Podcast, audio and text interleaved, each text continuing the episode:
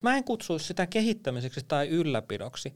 Tekoäly on työkalu, jo pitää terottaa jatkuvasti. Jos et sä pitää sitä terävänä, niin se ei vastaa siihen käyttötarkoitukseen ja se rupeaa tuottaa huonoa jälkeä. Mistä maailmalla ja teknologiaskenessä puhutaan juuri nyt? Mun nimeni on Saija Antikainen ja tämä on OP-ryhmän Tekpuhetta podcast, jossa keskustelen yhdessä huippuasiantuntijavieraiden kanssa teknologiakentän ajankohtaisimmista ilmiöistä. Tervetuloa mukaan. Tekoäly vaikuttaa yhä useammalla alueella elämäämme – Digitaalinen todellisuutemme, eli se mitä näemme ja koemme digitaalisessa ympäristössä, vaikuttaa voimakkaasti meidän kaikkien ajatteluun ja sitä kautta myös meidän toimintaan. Toisinaan tekoälyalgoritmien tekemät valinnat ovat selvästi näkyviä, mutta usein eivät. Kun tekoälyn käyttö yleistyy, siirtyy vaikutus- ja päätäntävalta meiltä ihmisiltä algoritmeille. On kuitenkin tärkeää ymmärtää, että vastuuta päätöksistä ei voida siirtää algoritmeille. Vastuu jää edelleenkin ihmisten ja tekoälyä hyödyntävien organisaatioiden kannettavaksi. Vieraana tekoälystä ja sen läpinäkyvyydestä keskustelemassa on OP-ryhmän tekoälystä vastaava johtaja sekä Principal Data Scientist Juha Vesanto sekä Solitan tekoälyn vastuullisuudesta vastaava johtaja Anna Metsäranta. OP on julkaissut ensimmäisen tekoälyn läpinäkyvyysraportin. Juha, kerrotko, mitä tämä raportti käsittää? Tämä raportti käsittelee yhteiskunnallisesti merkityksellistä asiaa, joka on se, että tekoäly on tulossa osaksi tätä meidän kokonaisuutta, koko ihmiskunnan sivilisaatiota mm. aika kovalla vauhdilla. Ja sillä voi olla yllättäviä seuraamuksia ja sen takia ää, meidän pitää pitää huolta siitä, että ne ei tule, meitä saada housutkin tuossa kiinni, vaan tota, me ollaan hyvin valmistautuneita ja hyvin avoimin silmin mennään sinne päin. Ja tämä raportti on ensimmäinen ikään kuin askel siihen suuntaan, että OP yrittää kantaa omaa vastuutaan siitä, että miten se soveltaa tekoälyä, miten se soveltaa analytiikkaa ihmisiin ja äh, miten se arvioi omaa vaikutustaan yhteiskuntaan tekoälyn suhteen. Osuuspankkihan otti tässä mun mielestä tosi mielenkiintoisen aseman johtajana, ajatusjohtajana tässä aiheessa. Näitä vastuullisuusraportteja on julkaistu toistaiseksi tosi vähän. Öm, regulaatiosta varmaan jutellaan myöhemmin lisää, mutta tietysti nyt EU-alueella keskusteluttaa tosi paljon tämä tuleva tekoälyasetus ja mihin kaikkeen se sitten tuleekaan vaikuttamaan. Se on tässä muuttanut muotoa matkan varrella, mutta ilman muutahan sillä rakennetaan tekoälyn läpinäkyvyyttä ja luotettavuutta – erilaisin mekanismein. Ja mun mielestä on ollut tosi hienoa olla osuuspankin kanssa mukana tekemässä, ottamassa näitä ensimmäisiä askeleita siihen, että tuodaan kuluttajien tietoisuuteen, että mitä täällä itse asiassa tapahtuu, minkälaisia algoritmeja täällä käytetään. Ja, ja data nousi toki myös tärkeäksi, että ei puhuta pelkästään nyt, tai tekoälystä nyt ei voikaan puhua puhumatta datasta, mutta se nousi tässä myös keskiöön, että mikä se datan rooli on ja mihin ihmisten dataa käytetään. Pankkidata on hyvin sensitiivinen asia. Että miten sitä käytetään, niin mun mielestä oli upea askel Opelta tässä aiheessa. Joo. Mainitsit Anna tuossa tekoälyregulaation ja Juha toi esille tuon vastuunkannon ja vastuullisuuden. Miten te näette, minkälaisia riskejä tekoälyn hyödyntämisestä on? Tekoälyn ehkä isoimpia riskejä liittyy varmasti automaatioon. Siis ensinnäkin ylipäänsä analytiikan, datan hyödyntämisen ja, ja tietotekniikan iso, iso siunaus meille kaikille on ollut automaation lisääminen ja niin edelleen, mutta siihen tietysti tietyt liittyy riskinsä, kun tehdään automaattisesti asioita niin, että kukaan ei katso sinne perään, niin voidaan tehdä vääriä asioita. Ja, ja niin kuin vanha sanonta sanoo, niin, niin tota, tietokoneella saadaan tehtyä massiivisia virheitä. Eli riskit liittyy siihen, ei tehdä vahingossa tosi paljon asioita ja saadaan sillä aikaiseksi jotain ennalta näkemätöntä, ennalta arvioimatonta ja, ja niin edelleen. Eikä tämä ole uusi asia analytiikan kautta, kautta tota tekoälyn ensimmäisiin tämmöisiin vahinkolaukauksiin tai vahinkoihin liittyy semmoinen asia kuin redlining Jenkeistä, joka on jo 60-luvulla ä, tota, esiin tullut asia, joka johtui ihan puhtaasti siitä, että dataa analysoimalla todettiin, että näillä asuinalueilla ei kannata tarjota pankkipalveluita tai vakuutuspalveluita, mikä johti siihen, että kyseiset va- alueet rupesivat slummiutumaan.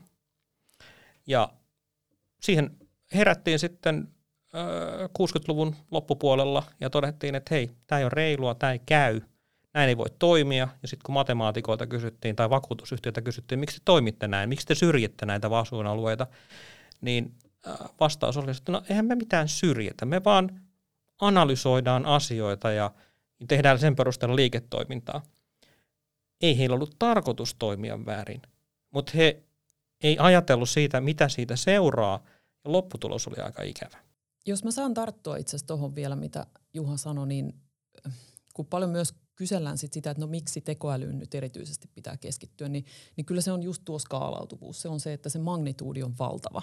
Me puhutaan ihan eri kokoluokan asioista kuin perinteisen ATK suhteen, jos nyt näin voi sanoa. Ja sitten se toinen asia, minkä mä ajattelisin, että mikä nyt erityisesti erottaa tekoälyn, on se tietyllä tapaa se läpinäkymättömyys. Et toki tämä liittyy neuroverkkopohjaisiin malleihin, mutta kyllä tämä liittyy myös sääntöpohjaisiin malleihin. Et usein sitten niin kun ne mallit kehitetään jossain ja sitten ne pyörii äh, ikään kuin tässä todellisessa maailmassa ja sitten vähän hämärtyy se, että millä periaatteella se malli niitä tuotoksia tuottaa. Ja sitten, mistä, mistä Juhu, Juha puhui puhu myös tämä niin vastuun siirtäminen, eli kun puhutaan myös toimijuudesta, eli agencyn siirtämisestä ihmisiltä koneille, niin, niin siinä on ne vaaran paikat ja siinä on ne, mistä sitä riskiä aiheutuu. Ja sitten ehkä just tämä niin kuin tässä Redlinein keississäkin jotenkin ilmeni ja edelleen nykypäivänäkin ilmenee tosi paljon sellaista ajattelua, että nämä on tilastollisia malleja ja, ja niin kuin data kertoo näin. Mm-hmm. Ja sitten on se niin kuin virheellinen käsitys, että datahan ei valehtele – mutta valehteleehan se, koska kaikki datahan on vain niin kuin osittainen totuus ja kaikessa datassa on puutteita ja virheitä ja niitä vinoumia. Ja niistä vinoumista pitää tietysti olla erityisen kiinnostunut, kun puhutaan tekoälystä. Eli kun me otetaan joku datamassa, mikä vinoutuneesti heijastaa jotakin osaa todellisuudesta ja sitten me sillä datamassalla koulutetaan joku malli, joka skaalaa sen impaktin mahdollisesti globaalisti miljardeihin ihmisiin, niin kyllä meidän pitää todella huolissaan olla siitä, että miten ne ihmiskunnan historiassa – ilmiselvästi esillä olleet vinoomat ja syrjimisen muodot nyt propagoituu ja jopa amplifioituu tekoälyn seurauksena. Mm, Siksi vielä vahvemmin. Pitää, nimenomaan. Siksi pitää luoda sitä läpinäkyvyyttä ja kriittisesti uskaltaa tarkastella niitä malleja. Tekoälyn läpinäkyvyydessä on monia eri tasoja ja tarkastelunäkökulmia. Kertoisitko Juha vähän tarkemmin näistä? Kun ajattelee tätä tekoälyn vastuullisuutta ja, ja tota, niin kuin sanoit, läpinäkyvyyttä, niin tota, sen, siinä on, ähm, se on hyvä ajatella siitä näkökulmasta, että on, on, on useampi tarkastelutapa. Äh, yksi on tämmöinen vastuullisuus siitä, että, että tota, niin mitä se tekoäly tekee, toimiko se oikein, minkälaisia vaikutuksia se, sillä on ja, äh, ja kuka sen vastuun lopulta kantaa sen tekoälyn tekemisistä. Puhutaan omistajuudesta. Ää, äh, jos tekee tekoälysovelluksen, julkaisee sen tonne, se leviää käyttöön TikTokin kautta tai jotain vastaavaa. Ja sitten sillä onkin jonkinlaisia sivuvaikutuksia. Niin kyllä se, joka sen on tekoälyn on tehnyt, täytyy olla läsnä, täytyy olla kantamassa sitä vastuuta ja korjaa, korjaamassa sitten sitä tekoälysovellusta sen mukaan, kun nähdään, että mikä, mikä se oikea seuraus oli. Valitettavasti se ei ole välttämättä liiketoiminnallisesti se niin kuin kaikkein eniten niin kuin profittia tuottava tapa. Ja, ja tota, siinä mielessä se, että EU-tasolta ollaan muodostamassa, tekemässä sellaista regulaatiota, joka velvoittaa näitä tahoja, jotka tekee ja julkaisee tekoälysovelluksia, niin kantamaan myöskin vastuuta siitä. Niin tota, se on äärimmäisen hyvä asia. Mutta se vastuullisuus on tietysti vain yksi näkökulma. Kun ajatellaan tekoälyä, niin sillä on aina jonkinlainen tietynlainen – data, mitä se käyttää, mistä se data on tullut, mikä on sen datan alkuperäinen käyttötarkoitus ja onko se hyväksyttävää, onko se järkevää, että sitä käytetään tähän tarkoitukseen. Onko se ylipäänsä oikeellista dataa? Anna viittasi tähän vinoumiin ja, ja, ja tota niin, muihin datan puutteellisuuksiin. Tämä, on yksi tarkastelukehikko tai yksi tarkastelukehikon osa, jossa, jota täytyy myöskin miettiä. Me ollaan tehty jonkinlainen algoritmi, me ollaan, sovelletaan sitä jokin käyttötarkoitukseen – onko se data, millä me, me ollaan opetettu se tekoäly tai, tai, tai analyyttinen malli, niin onko se siihen tarkoitukseen soveltuvaa? Nämä on olennaisia teki, tekijöitä silloin, kun tehdään sitä mallia. Ähm, ne on olennaisia tekijöitä silloin, kun arvioidaan, että, että tota, niin, tuliko siitä hyvä siitä mallista. Mutta jos tekee quick and dirty, eikä niin kuin sillä tavalla niin kuin kanna sitä vastuullisuutta, niin silloin tulee teke, tehneeksi sekä huonoa analytiikkaa, huonoa data sciencea, että myöskin aiheuttaneeksi mahdollisesti hallaa sen tekoälysovelluksen käyttäjille. Sitten on muita, muita näkökulmia. Voidaan ajatella sitä, minkälaisilla algoritmeilla sitä on tehty. Onko ne läpinäkyviä, onko ne blackboxeja, jos se algoritmi on sellainen, että kukaan ei oikein ymmärrä, mitä tekee, ja sieltä vaan putkahtaa joku tulos ulos, niin siitä on myöskin paljon hankalampi kantaa vastuuta ja yrittää vaikkapa korjata sitä. Öm, siellä on ö, kehityskäytäntöjä ihan siihen, ajatellaan niin kuin a, tämmöisiä AI-applikaatioita, AI-sovelluksia. Onko se, käyt, onko se käyttö, ö, kehittämiseen käytetty koodi, onko se versioitua? Onko se versiohallinnassa, voiko, voiko sitä jatkaa sitä kehittämistä myöhemmin? Voidaanko, jos sieltä osoittautuu, että sieltä löytyy virheitä, voidaanko niitä korjata? Jos se koodi on men, mennyt tota, pitti taivaaseen, sitä ei löydy enää mistään. Ei tiedetä, että mitä itse asiassa on opetettu ja minkälaisilla tavoilla ja minkälaisilla algoritmeilla. Niin edelleen voiko semmoiseen luottaa, voiko semmoista päästää ihmisten käyttöön semmoista asiaa. Eli periaatteessa ollaan ihan tällaisen digitaalisen kehittämisen alkulähteillä. Versiohallinta, jatkuva parantaminen ja kehittäminen. Juuri näin. Toi, äm, me Opella sovelletaan pääsääntöisesti just ohjelmista kehittämisen käytäntöjä paljon tekoälykehittämisessä. Siinä on tietynlaisia eroja. Ö, tehdään analytiikkakehittämistä, analytiikkasovellusten kehittämisestä, niin siinä datalla on paljon isompi rooli ja paljon, paljon niin hyvin erilainen rooli tuommoisessa kehittämisen käytännöissä. Pitää oivaltaa se, että se data ei ole täydellistä, se, siellä on virheitä, siellä voi olla näitä vinoumia ja niin Nämä pitää ottaa huomioon. Mutta muuten se on hyvin paljon, hyvin pitkälle päästään tämmöisellä perinteisellä ohjelmistokehittämisen käytännöillä. No miten sitten, kun tekoäly oppii ja kehittyy koko aika ja alkuun, jos on tehty määritysten mukainen tekoäly, niin millä varmistetaan, ettei se lähde kehittymään sinne väärään suuntaan? Mä voisin napata tästäkin.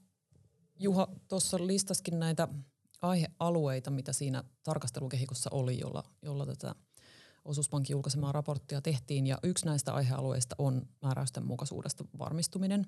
Eli tässä mihin, mihin viittaat, niin tässä on niin kuin monta eri osapuolta ja mä lähden nyt sieltä isosta kuvasta liikkeelle. Eli, eli nyt tiedetään, että jonkinlaista EUn tekoälyasetusta on tulossa ja siihen ollaan lähdetty nyt etukäteen valmistautumaan ja varautumaan muun muassa rakentamalla tämmöinen kehikko.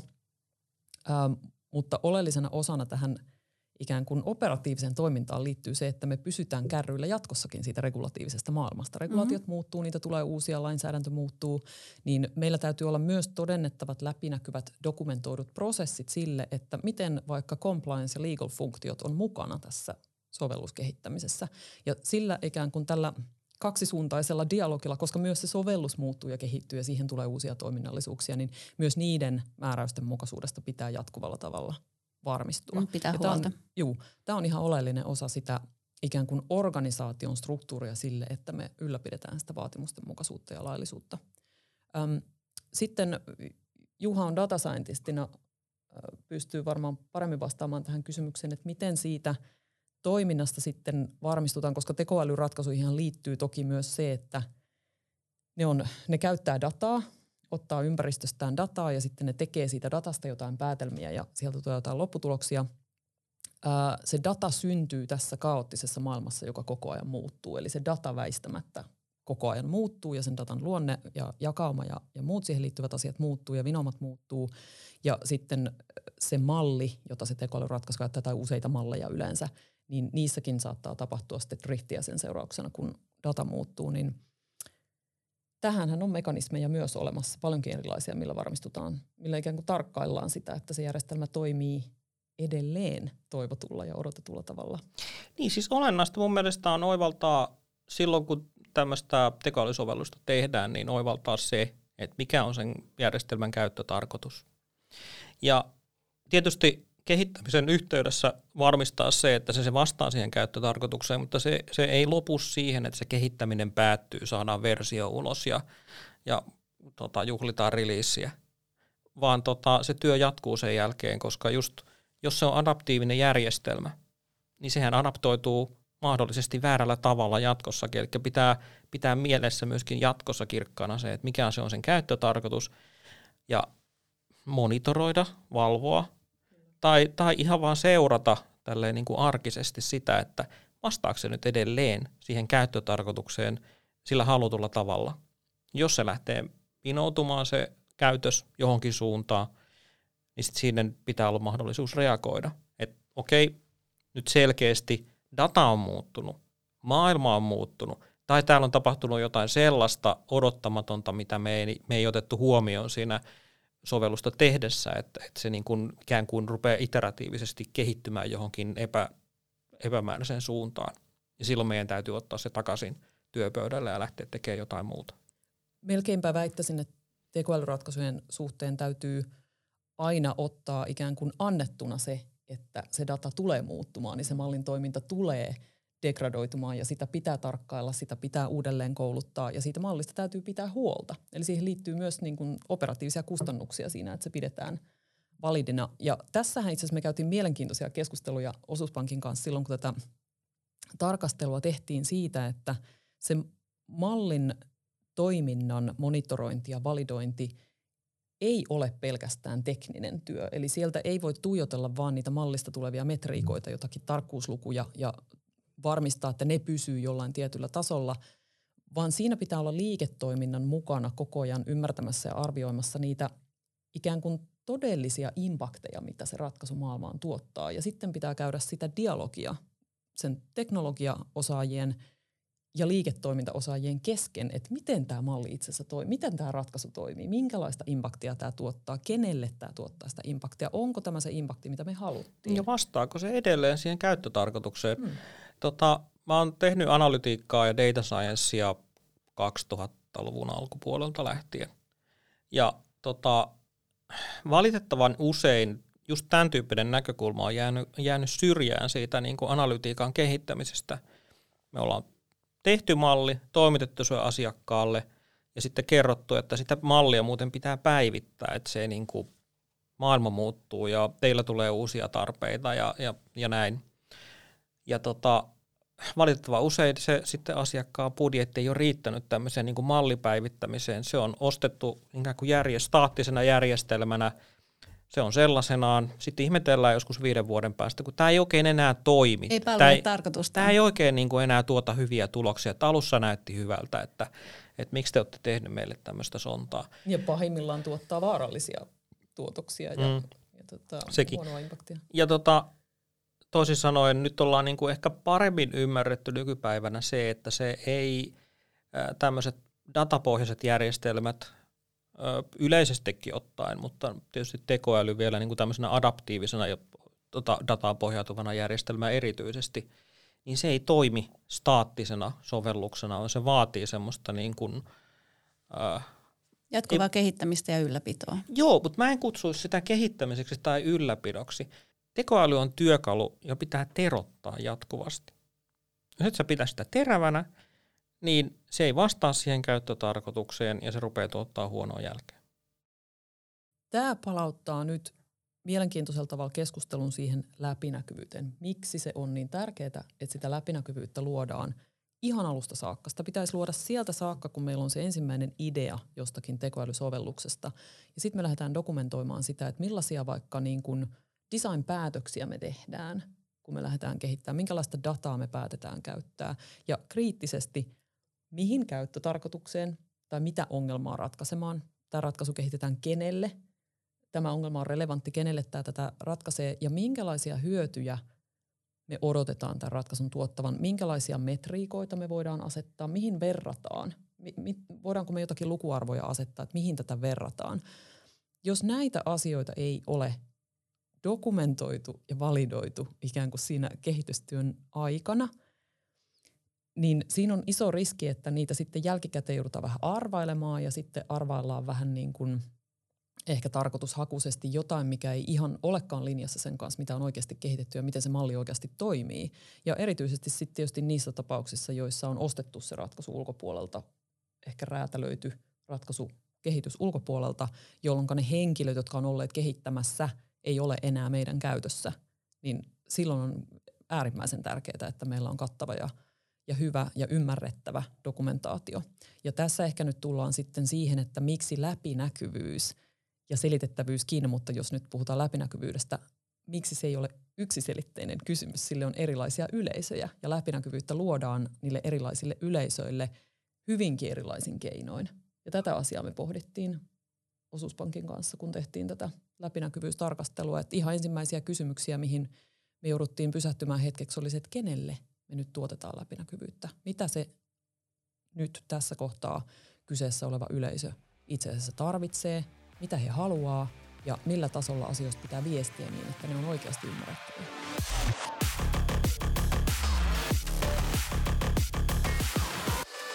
No mitä sitten ihmisten kannalta, kun ajattelee, niin kuin sanoit Juha, että tekoälyn hyödyntäminen kasvaa merkittävästi koko aika, niin miten voidaan varmistaa se, että se käyttö on turvallista tai se, että ylipäätään ymmärretäänkö, missä kaikkialla se tekoäly mahdollisesti tekee jo ihmisten puolesta niitä päätöksiä, eli yksilön kannalta? EUn tasolla ollaan säätämässä tämmöistä AI Act-nimellä kulkevaa sääntelykokonaisuutta, jossa haetaan äh, ikään kuin EU asettaa rajat tai vaatimukset sille, että kun käytetään tekoälyä erilaisissa sovelluksissa, erityisesti äh, korkeariskin sovelluksessa, niin niille asetetaan niin kuin joukon, joukko vaatimuksia. Ne itse asiassa, vaikka se regulaatio kuulostaa kauhean ikävältä ja byrokraattiselta asialta, ja regulaation vaatimuksia on helppo tulkita väärin, mikä me ollaan saatu aika paljon kantapään kautta oppia tästä GDPR esimerkiksi GDPRn suhteen. Niin AI Actissa se nykyversiossaan, niin, niin tota, siinä haetaan oikeasti hyviä käytäntöjä, hyviä ohjelmistokäytäntöjä sovellettuna tähän ö, tekoälymaailmaan sekä myöskin hyviä käytäntöjä sen itse, itse niin kuin tekoälyn opettamisen, data science, machine learningin, miksi sitä halukaan kutsua, niin sen suhteen. Eli miten me saadaan niin kuin varmistettua, että ne tekoälysovellukset, mitä me käytetään jokapäiväisessä elämässä, että ne on turvallisia ja, ja tota niin, täyttää tarkoituksensa.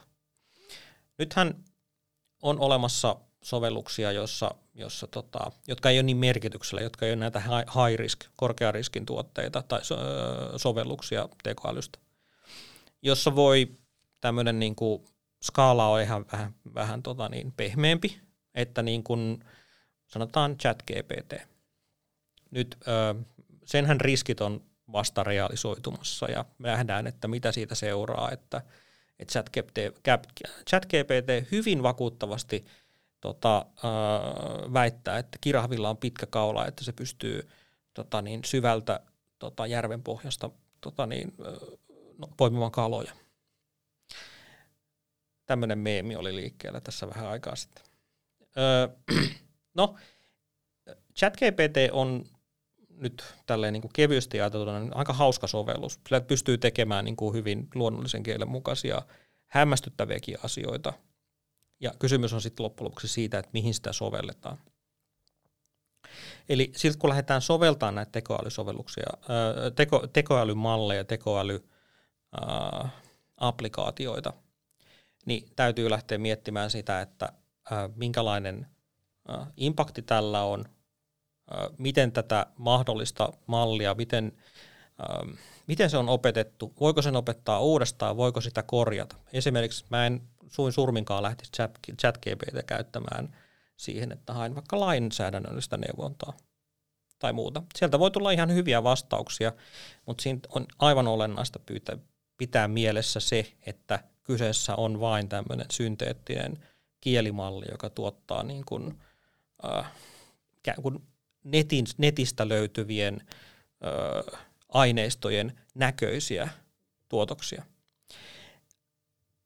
Nyt se, mitä AI-akti yrittää saada aikaiseksi tässä, tässä kokonaisuudessa, on, on, on se, että kun tunnistetaan tämmöinen korkean riskin tai ylipäänsä ihmisen niin kuin elämän kannalta merkityksellinen käyttökohde tämmöiselle tekoälylle, niin sille pitää löytyä se vastuunkantaja ja, ja tota, se, joka ottaa, ottaa, tota niin, mm, ottaa omistajuutta sen, sen ö, sovelluksen tekemisistä, tekemisistä, kehittämisestä, siitä kommunikaatiosta, mitä liittyy sen sovelluksen käyttämiseen ja niin edelleen. Ja tota, sama koskee tietysti yleisesti ottaen, ottaen sitten ö, kaikkia muitakin sovelluskohteita. OPlla on nyt otettu ensimmäinen askel siihen suuntaan, että me katsotaan, että missä meillä käytetään tekoälyä. Ja yritetään tällä tavalla niin kuin tuoda esille sitä, että tässä nimenomaisessa kohteessa, tässä sovelluksessa meillä on käytössä tämmöinen analyyttinen malli tai tekoälymalli. Ja tuodaan sitä niin kuin vastuullisuutta ja omistajuutta nimenomaan siis julkisesti esille, että kuluttajat, ne jotka on meidän asiakkaita, ne jotka voisivat olla meidän asiakkaita, ne jotka haluaa arvioida meitä niin kuin ulkopuolisina asiantuntijoina tai vaikka viranomaisina, niin kuin pystyy sit arvioimaan, että, että niin kuin miss, millä tavalla me ollaan otettu sitä vastuullisuutta ja omistajuutta ja pystytään kantamaan sitä riskiä, joka mahdollisesti aiheutuu siitä, että me sovelletaan tämmöisiä adaptiivisia algoritmeja. Mm. Nostaisitko muutaman esimerkin näistä Open käyttämistä tekoälysovelluksista? Tota, tämä on, nythän tässä nimenomaisessa tekoälyraportissa on ö, käyty läpi tämmöinen OP-mobiilissa oleva talouden tasapaino-niminen sovellus, josta löytyy loppujen lopuksi aika yksinkertainen, niin kuin konseptuaalisesti yksinkertainen asia kuin tilitapahtumien kategorisointi, jossa otetaan tilitapahtumia ja annetaan niille joku luokka. Tämä oli päivittäistä varaostossa, kävit kaupassa ostamassa ruokaa. Tai tässä kohtaa sä kävit kampaajalla, ostit jotain palvelua, tämä oli veronmaksua ja niin edelleen. Ja tota, äm, tarkoituksena talouden tasapainossa on niin kuin auttaa, antaa ihmisille – äm, läpinäkyvyyttä siihen niin kuin omaan taloudenpitoonsa, mihin niiden rahat kuluu ja onko se balanssissa, onko heidän menonsa ja tulonsa balanssissa ja, ja tota, missä kohtaa mahdollisesti voisi olla niin kuin, ä, säätämisen varaa. Ö, tässä käytetään tekoälymallia sen takia, että, että tämmöinen tilitapahtumien luokittelu on loppujen lopuksi mm, kohtuullisen monimutkainen asia, koska, koska tota, maksutapahtumia on kaikenlaisia ja se informaatio, mitä kustakin maksusta on, on saatavilla, on, on sitten vaihtelee hyvin paljon. Ja sen takia siellä on käytetty tämmöistä syvää neuroverkkoa ää, sen, sen tota, mallin toteuttamiseksi. Ja se, mitä me haluttiin siinä kohtaa tehdä, oli nimenomaan tuoda tää, tää, tota, tähän malliin liittyvä niin kun, sen käyttötarkoitus, se miten se on opetettu, mihin tarkoitukseen sitä käytetään, kuinka sitä huolletaan ja tietysti myöskin niitä, niitä ohjelmistokehittämisen käytäntöjä, eli miten varmennetaan, että se, se pysyy myöskin jatkossa kunnossa. No, tämä on yksi esimerkki niistä ö, sovelluksista, missä, missä Opella käytetään tekoälyä. Meillä on paljon muitakin. Yksi meidän menestyneimmistä tekoälysovelluksista on meidän chatbotti, joka palvelee hyvin hyvin isoa osaa meidän asiakaskuntaa netissä, mobiilissa.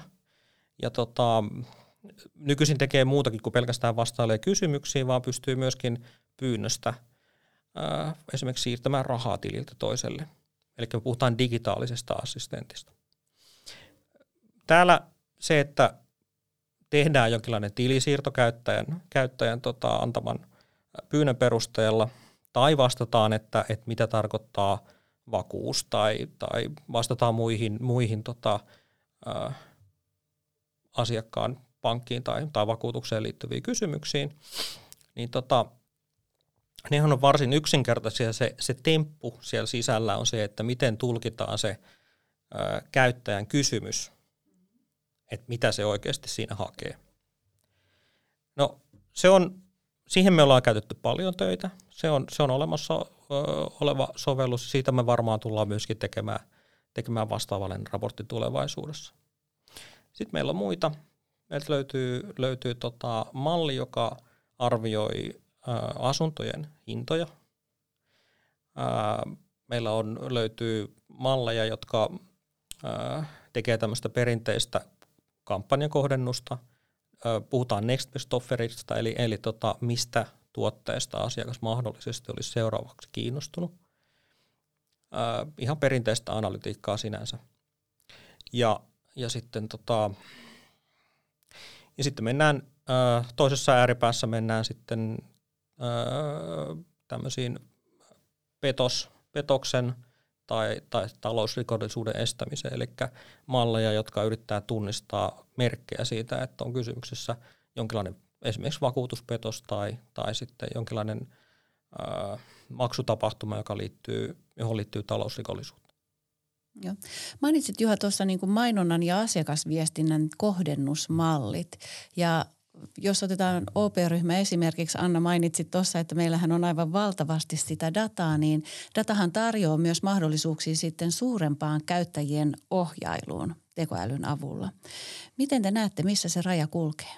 Ehkä tuo kysymys kannattaa nyt taklata nimenomaan talouden tasapainon mm. näkökulmasta. Eli tällä hetkellähän talouden tasapaino ei tee suosituksia. Se ei kerro asiakkaalle, että käytäpä vähemmän rahaa suoratoistopalveluihin ja – ja tota, säästä vähän enemmän. Se ei tee sellaista suosittelua, vaan se luo asiakkaalle parempaa näkyvyyttä oman talouden tasapainoon ja antaa työkaluja oman talouden hallintaan, mutta kontrolli on täysin nyt ikään kuin käyttäjällä siitä, että mitä he sillä tiedolla sitten tekee. Ja osuuspankilla on mietitty tällaista suosittelutoiminnallisuutta, on keskusteltu siitä ja aivan täysin aiheellisesti ja minua ilahduttavasti on kyllä puhuttu paljon siitä, että se ei ole ollenkaan triviaali asia ja se ei ole ollenkaan suoraviivasta alkaa antaa ihmisille suosituksia heidän rahan käytöstä. Se on hyvin, hyvin sensitiivinen alue, mihin ei missään nimessä pidä rynnätä suinpäin.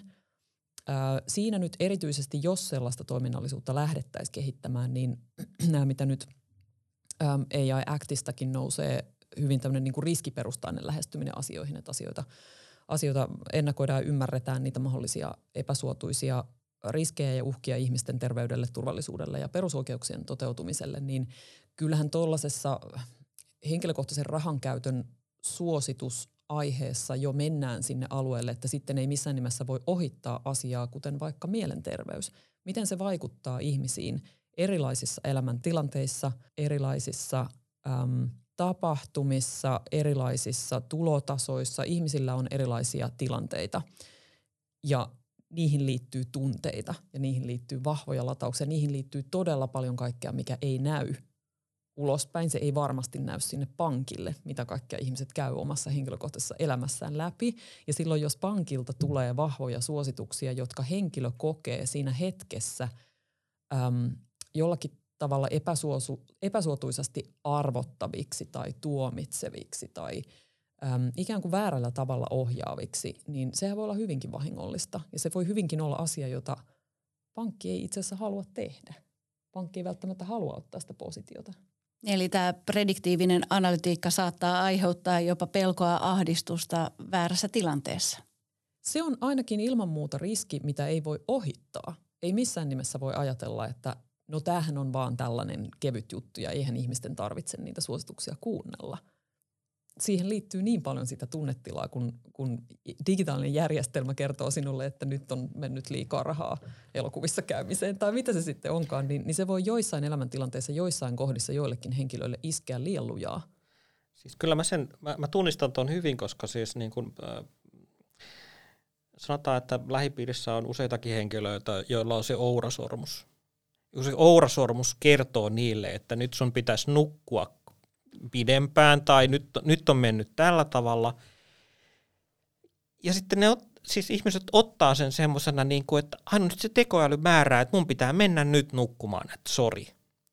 Et, et siinä on niin kuin, vaikka loppuksi kysymys on vaan siitä, että siellä on, siellä on jonkinlainen niin kuin laskenta-algoritmi, joka, joka katsoo jotain asiaa ja sitten se heittää sulle tämmöisen, se on sanotettu tämmöisenä – tämmöisenä niin kuin viestinä, että nyt pitäisi vai ehkä, ehkä tota panostaa enemmän nukkumiseen tai lepäämiseen, tai nyt sinulla on energiaa, nyt vaan menet ja teet.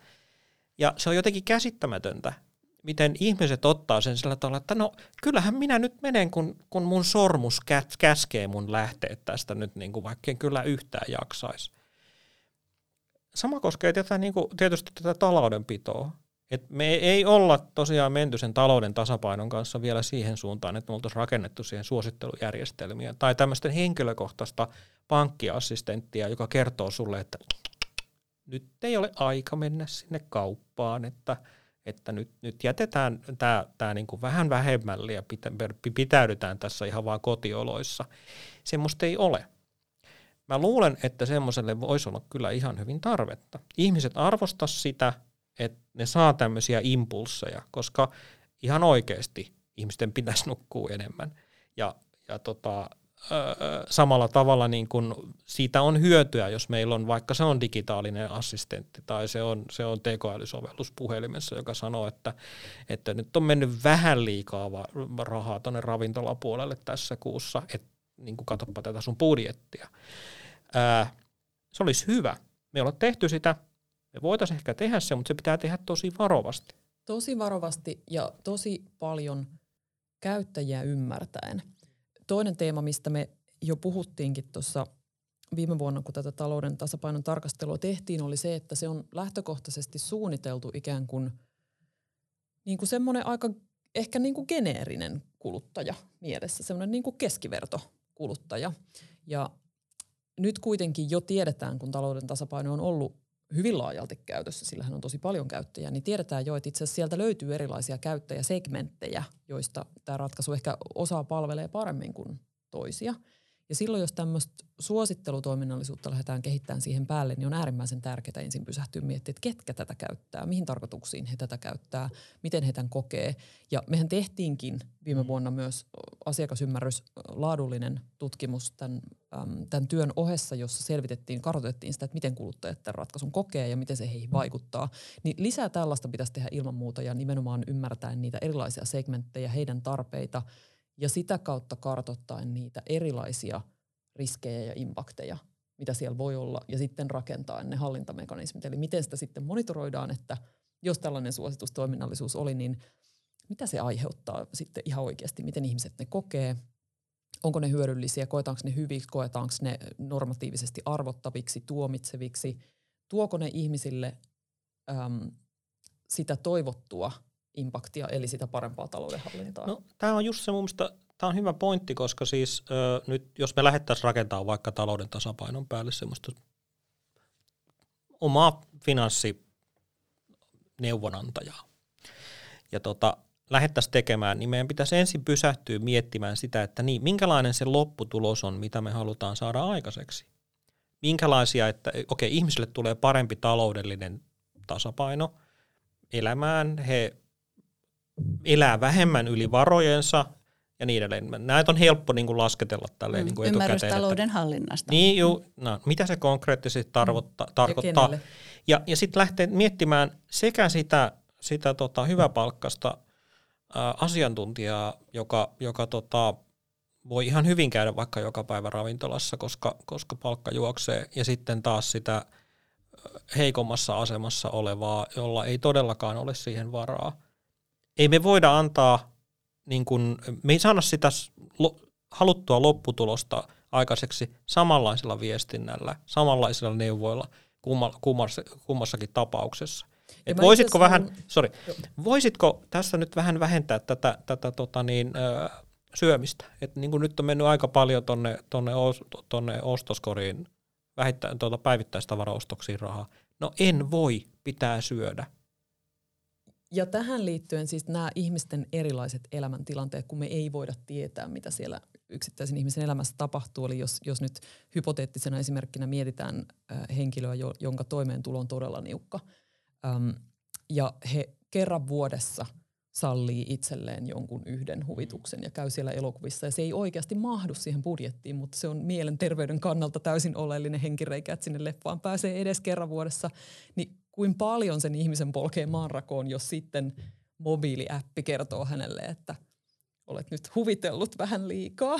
niin nämä on niitä erilaisia niin kuin ihan todellisia ihmiskohtaloita ja elämäntilanteita, mitkä on pakko ottaa siinä suunnittelutyössä huomioon. Et jotta, jotta tehdään vastuullista tekoälyn kehittämistä, niin nämä asiat pitää miettiä niin kuin etupeltoon. Että miten näihin tällaisiin mahdollisiin tilanteisiin sitten, miten ne otetaan tässä huomioon. Anna ja Juha, vielä näin loppuun henkilökohtainen kysymys. Eli miten te näette, että tekoäly tulee vaikuttamaan ihmiskuntaan? Mulla on ehkä semmoinen ajatus, että tekoäly nyt jo vaikuttaa ihmiskuntaan paljon enemmän kuin me itse asiassa ymmärretään. Öm, ja toki niin kuin haluaisin toivoa, että tekoälyratkaisut tuottaisi tähän maailmaan enemmän hyötyä kuin harmia. Näin täytyy Siltä toivoa. ei varmaan ihan säästytä. ja ajatella, mutta selväähän on, että harmiahan se tuottaa myös todella paljon. Ja selvää on toki myös se, että sitä tekoälyn käyttöä ei tulla lopettamaan. Eli tämä teknologia tässä nyt on ja sen kanssa pitää opetella elämään. Ja se on varmaan nyt se juttu, että sen kanssa pitää opetella elämään. Öm, mä ajattelen itse, että tekoäly on asia, minkä tietyn tasoinen ymmärtäminen tulee olemaan kansalaistaito – ihan perustaito ihmisillä ymmärtää, miten algoritmit, mitä, minkälaisia kaikenlaisia impakteja algoritmit aiheuttaa. Et nythän ne jo määrittää vaikkapa digitaalisessa todellisuudessa, että mitä me siellä nähdään. Kyllä niin kuin minun uutissivustoilla on eri asiat kuin Juhan uutissivustoilla. Ja kun minä sinne Googleen näpyttelen jonkun haun, niin minä saan eri tulokset kuin Juha, koska meidän digitaalinen footprint on eri. Erilainen. Ja mm. kaikki on niin personoitua sillä tavalla, että me ei enää tai itse asiassa varmaan missään vaiheessa olla ymmärretty, kuinka paljon algoritmit rajoittaa sitä, mitä me nähdään. Mä oon itse henkilökohtaisesti kokenut tämmöinen hyvin traumaattinen kokemus, tämä Brexit-äänestys minulle henkilökohtaisesti, kun asuin vielä Lontoossa silloin, kun nämä vaalikampanjat oli käynnissä. Mm. Ja koin itse henkilökohtaisesti sen, että miten algoritmit määrittää koska olen vanha pieru ja käytän Facebookia, niin miten, miten Facebook näyttää mulle todellisuutta tästä maailmasta, missä me ollaan.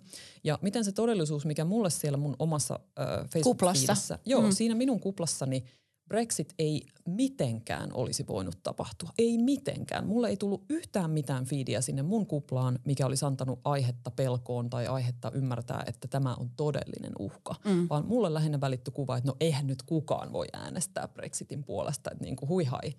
Että hirvetä raahukkaa vaan tämmöiset vaalikampanjat. No sitten vaalit oli ja eräänä, eräänä surullisena aamuna herättiin sit siihen todellisuuteen, että minä olin elänyt siinä kuplassa, missä moni muukin oli elänyt ja yksi ystäväni, mä olin muuttanut Suomeen jo silloin, mutta ystäväni Lontoosta mulle soitti ja itki puhelimessa ja sanoi, että Anna, mitä tapahtui? Minä äänestin Brexitin puolesta, koska halusin protestoida, mutta enhän mä nyt missään tapauksessa halunnut sitä Brexittiä. Toteutuvan. Niin, niin, niin sitten kävi näin. Ja tällä tavalla vaarallisesti algoritmit todella määrittää ihmiskuntaa ja – on selkeitä viitteitä esimerkiksi Amerikassa poliittisesta polarisaatiosta. Ihmiset on tosi paljon kauempana toisistaan ideologisesti nykyään kuin aikana ennen algoritmeja. Se on minusta hyvin huolestuttavaa, se on pelottavaa ja sille asialle pitää aktiivisesti jotain tehdä.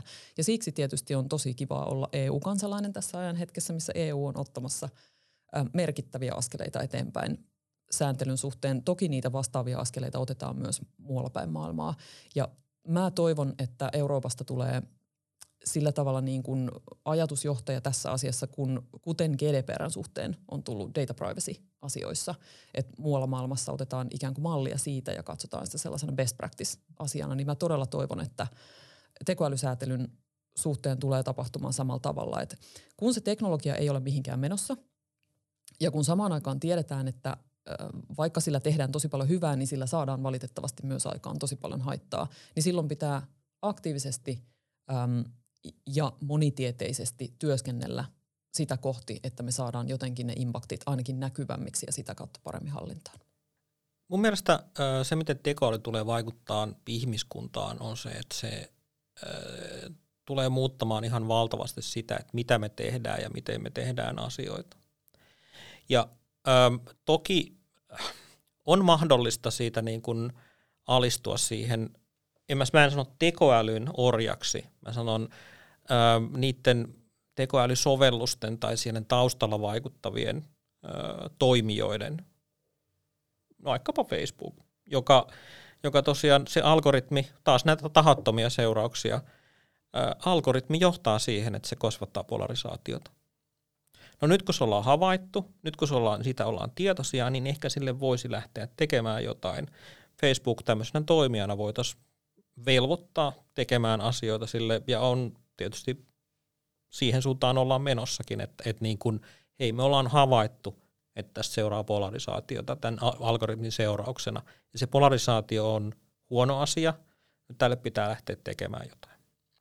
Mutta joka tapauksessa nämä kaikki, sekä hyvät että huonot puolet, on asioita, uusia asioita, ja yhteiskunta tulee sopeutumaan, ihmiset tulee sopeutumaan siihen, lapset tulee oppimaan yllättävän nopeasti se, miten chat-GPTtä käytetään, ää, ja rupeaa, tulee olemaan tehokkaampia omissa toimissaan, soveltamaan sitä aivan uusilla tavoilla, tekemään aivan mielikuvituksellisia asioita, joita me ei voitaisiin nykypäivänä missään kuvitelmissakaan ajatella tapahtuvaksi. Ja siinä tekoäly toimii hyvänä agenttina, hyvänä työkaluna. Se, mikä, mikä on olennaista, on se, että me mennään siihen maailmaan silmät auki. Ja niin kuin Annakin sanoi, se, että mikä vääjäämättä tulee olemaan seurauksena, on se, että me ruvetaan ymmärtämään siitä, miten se työkalu toimii, miten ne toimii, mitä se tarkoittaa, voinko mä luottaa näihin. Ja samanaikaisesti meidän täytyy pystyä reagoimaan siihen niihin e- efekteihin, mitä me nähdään. Ja esimerkiksi arvioimaan sitä, että vaikkapa nyt se chat GPTn antama vastaus, tai vaikkapa Googlen antama vastaus siihen kysymykseen, että mitä nyt sieltä sattuu kysymään. Ää, niin tota, onko se oikein? Onko se faktaa? Onko se, äm, minkälaisia muita mielipiteitä tähän liittyy? Niin meidän täytyy pystyä rakentamaan sitä, sitä läpinäkyvyyttä siihen, että mikä se lopputulos on, mikä se on se seuraus tai se, ne taustat, millä tavalla sitä, se tekoäly toimii ja millä, mit, mitä, minkälaisia vastauksia se antaa meille. Mutta se vaatii semmoista niinku kansalaistaitoa, joka voi olla nyt sitten vaikka tekoälyn ö, tulkinta tai lähdekritiikki. Tekoälylukutaito. Tekoälylukutaito on hirveän tärkeä asia. Olisi todella suotavaa, että ihmisillä olisi riittävät tiedot vaikka niin kuin sisäistää se, miksi ChatGPTn tuotoksiin ei voi koskaan luottaa. Ne ei ole faktuaalisesti oikein, koska ChatGPT ei ymmärrä mitään. Se tekee tilastollisella päättelyllä sanojen toistensa perään laittamista valtavalla aineistolla. Koulutuksella. Mä voisin kyllä myöskin väittää, että jos mä käyn naapurilta kysymässä vaikka Brexitin taustatekijöistä, niin ei sekään Hän ymmärrä. ymmärrä. Se on juuri näin. Kyllä. Tekoälyn hyödyntämisessä on siis paljon mahdollisuuksia, mutta meidän on syytä kehittää myös tekoälylukutaitoamme. Ensi jaksossa puhumme Peter Westerpakan ja Erja Viljan kanssa teknologia-alan osaajapulasta. Pohdimme, onko Suomi putoamassa pois teknologiakehityksen kelkasta, joten ota podi siis seurantaan, niin tiedät, mitkä ovat kuumimmat puheenaiheet teknologiaskenessä.